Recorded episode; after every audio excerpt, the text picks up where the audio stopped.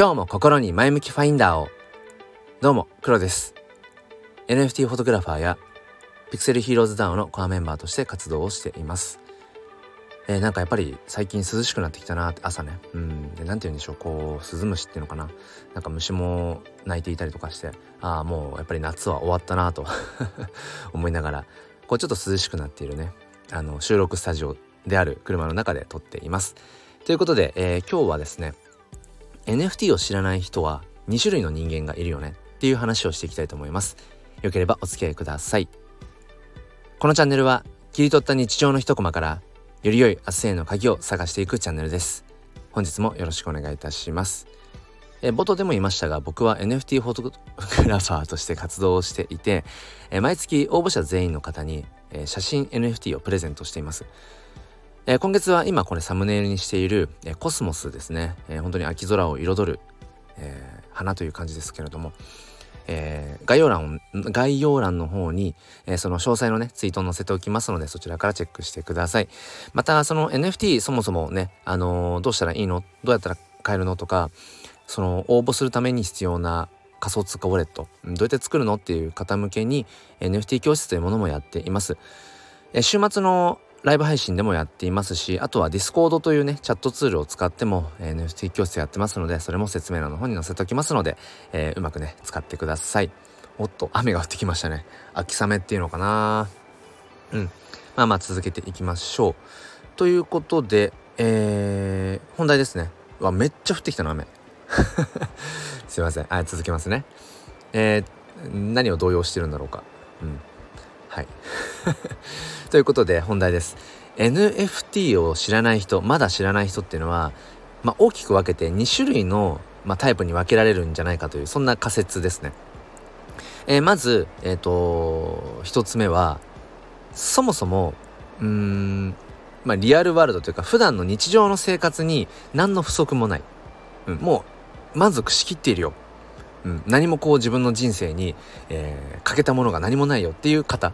こういう方は、まあ、NFT 知らないかもしれないですね。うん。まあ、もしくは NFT っていう、まあ、ワードを聞いたとしてもそのスーッと去っていくかもしれない。デジタルデータに唯一無二の価値がつけられるとかあんまり興味が湧かないかもしれないですよね。リアルワールドで、えー、まあ本当に満足しているしているという人は。そして、えー、2つ目の、えー、タイプの人としてはそもそも情報リテラシーが乏しいですね。そもそも NFT というワード自体が耳に届かない。うーん、そうですね。まあ、興味を示す云々の前に、そもそも、えー、NFT っていうものにアンテナが立たないということですね。うん、そもそも知ることができないっていう、まあ、この2種類なんじゃないかなってことを、えー、思います。で、そうですね僕自身に置き換えていった時になぜやっぱりその NFT に出会っていったのかそしてなぜ今自分がねまあコレクターとしてもクリエイターとしても NFT にこう触れているのかってことを考えていった時に僕は NFT との出会いは、まあ、約1年前ぐらいですかね1年ちょっと前ぐらい。うんで、まあ、僕はその情報リテラシーが乏しい方とはまあ思ってはいないんですけどまあかといって情報リテラシーがすごくこう高いかっていうと、まあ、そこまでの自負もないけど、まあ、1年前ぐらいにねそのちょうどまあ、 Voicy を聞いていてで Voicy を聞いている中でその NFT というワードがちょこちょこと、うん、複数のチャンネルで聞くようになったんですよね。でそれが初めて NFT をまずそもそも NFT とワードを聞き始めたのがちょうど1年前くらいですね。うん、でえーと、だんだんだんだんまあその NFT が何なのか何たるものかっていうのを、まあ、ちょこちょこと知っていくと要はその NFT の、うん、まあ大枠大まかな知識みたいなものが、えー、その後こうね蓄積されていったただ僕が NFT を始めた要は NFT を最初の NFT を買ったりだとかしたのはえ今年の1月末なんですね、うん、だから僕が NFT というワードを初めて聞いた時から約まあ半年弱、まあ、5ヶ月ぐらいか。5ヶ月ぐらいの、えー、タイムラグがあるんですよね。知ってからその NFT について、えー、実際に触れてみるっていうところまで5ヶ月僕はかかってってるんです。じゃあこの5ヶ月のズレって何なんだろうって思ったらさっきのねその NFT を、まあ、知らない NFT をやっていない、えー、大きく2種類の人間のタイプに置き換えた時に、えー、まず前者である、まあ、リアルワールドでまあ満足している、うん、特にこうなんか足りないなって思うようなうんそういった感情がないタイプの人言いましたけど、まあ、僕もまあそうですね、まあ、そこまで日常生活に不満があるとかうん何て言うのかな。なんか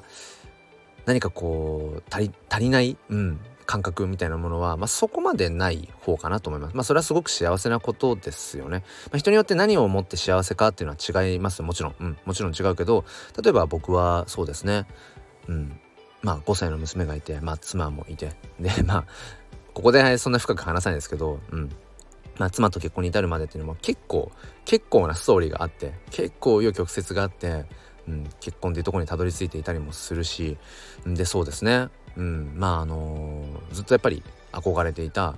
庭付きの戸建て。まあ庭付きの戸建ていろいろねそこは賛否あると思いますよ。うん、それは、うん、負債なんじゃないかとかね、うん、その負の資産であるとか。まあいろんな考え方ありますけどまあまあまあ、うん、まあエモく言えば僕はやっぱり庭付きの一軒家で、ね、我が子と、うん、思いっきり遊びたい駆け回りたい、えー、庭でプール入りたいみたいな、うん、まあそういうのはあったし、うん、だからそういう部分では、うん、まあめちゃめちゃそこはやっぱり、うん、その選択でよかったなって思うし、うん、でまあ本業である、まあ、僕は本業が、まあ、教育関係の子供と関わる仕事なんですけれどもそうですね。あのー、それも、うん、まあ、なるべくしてなったって自分は思っているし、うん。まあ、その仕事をしていてある種の社会貢献みたいな部分も含めてそうですね。自分の、まあ、生き方にマッチしてるななんてことも思っています。うん。まあ、そういう意味では、まあ、あんまりそんなにこうリアルワールドで、うん、なんかこうそこまで不足感みたいなものは、まあ、持っていないタイプかもしれません。まあそれもだからあったかもしれないですね。NFT というものを知った、えー、デジタルデータっていうものに唯一無二の価値がつけられるっていうそういった技術的なものとかっていうのは知っても、まあ、そこまで多分なびかなかったんでしょうね心がね。うん、ただやっぱり知っていく中でうんその NFT を実際に触れてみたいなっていうふうに思ったのはおそらくうんそのリアルワールドに不足しているとかどうこうっていうことじゃなくてきっと好奇心でしょうね。っと好奇心で NFT をやっぱり触れてみたいなって思ったんだと思います。であとこれは後付けなんですけども結局これは本当に後付けですがあの僕がやっぱりうん NFT の今どちらかというとクリエイター側としての視点で見た時にあ NFT フォト写真というものを NFT にして、まあ、どこまでその可能性があるんだろうかってことを今探求してるんですね。うん。た時にやっぱりその NFT に触れる前からも僕はずっとその SNS で Twitter とかインスタとかの中で自分の撮った写真をこうアップしたりしてたんですね。でいわゆるそのいいね合戦じゃないけども、うん、あ100いいねいったとかあとはあ1000いいねいったみたいななんかそんなようなことを日々繰り返している中でどこかでなんかへきへきしてきたんですよね。うん、なんかそのいいねってなんだろう？みたいな。いいねの数その数ってなんか価値価値を測る尺度になるんだっけとか、うん、あとはそもそも写真の価値って何だっけとかなんかそんなようなことをだんだん思ってきていわゆるそのラットレースですね。日々のその SNS に写真をアップして、えー、いくらどれだけいいねがもらえるかどうやったらそのアルゴリズムをね味方にして、えー、いいねをたくさん稼ぐかみたいなものすごい不毛なことをしてるなって僕は思い始めました。これは人それぞれ価値観違うけど。で僕はそのラットレースからなんか抜けたいなっていうのをなんとなくうーんそこまで意識的ではないけれどもなんかどこかね深層心理的にあったんでしょうね。って言った時に結局 NFT というその性質がそのいわゆるそのいくらでもねうんコピー可能なデジタルデータそれを唯一無二の価値にできるブロックチェーンという技術を使ってうん、このように一点だけだよっていうふうなことを定義づけすることができるわけですよねクリエイター側が。もうこの写真は、えー、世の中に1点しかないものだとでそれを持っているのはあなたですっていうなんかそういうことがうんうんこちらでそういう価値づけがしていけるっていう僕はそこにすごく魅力を感じてもちろん、ね、えー、NFT フォトだけではなくて僕はそのイラスト系の NFT とかも、うん、たくさん持っているし、えー、音楽 NFT みたいなものも興味があるしあとは声の NFT とかっていうのも実際に、まあ、まだえ、リリースはしてないですけれども自分自身がそれをね作ってみたりだとか、まあ、本当にそのとにかく〇〇かける NFT、っていうものに本当にそうですね、えー、可能性をたくさん感じている一人です。うん、だからそう考えていくと自分がその、まあ、特にクリエイティブな中でメインでやっているその写真、うん、その写真っていうものの価値を改めてこう感えたいなとか、うん、この写真の価値って何だろう？SNS にアップされてる映える写真たくさんあるけどでもなんかその先にあるものって何だろう？みたいな。いわゆるそこできっと何か不足感、うん、なんか違うなみたいな、うん、ものを感じていたからこそ僕はこの NFT ってものにすごくうん出会出会った後に触れ始めて触れていく中でよりあやっぱりこの NFT ってすごくうん何か本質を問い直してくれている。僕ら人間がねこの、うん、現代社会の中で忘れていってしまうような価値っていうのを思い出させてくれるそういうきっかけになるよなってことをすごく思っっています。うん、だからそうですね、まあ、今回の、えー、テーマのね本題としては、まあ、NFT を知らない人っていうのは、まあ、2種類の人間がいて、えー、まあ、一つはそもそも、まあ、リアルワールドに、うん、自分の人生に別にその不足がないと感じてる人。だから NFT というワードをもし知ったとしても別にそれ以上踏み込んでこない。っていう可能性。そしてもう一つはそもそも情報リテラシーが乏しくてうん NFT というワードをうんその自身のねアンテナから受信することがそもそもできないという人。でじゃあ、まあ、最後のまとめですけども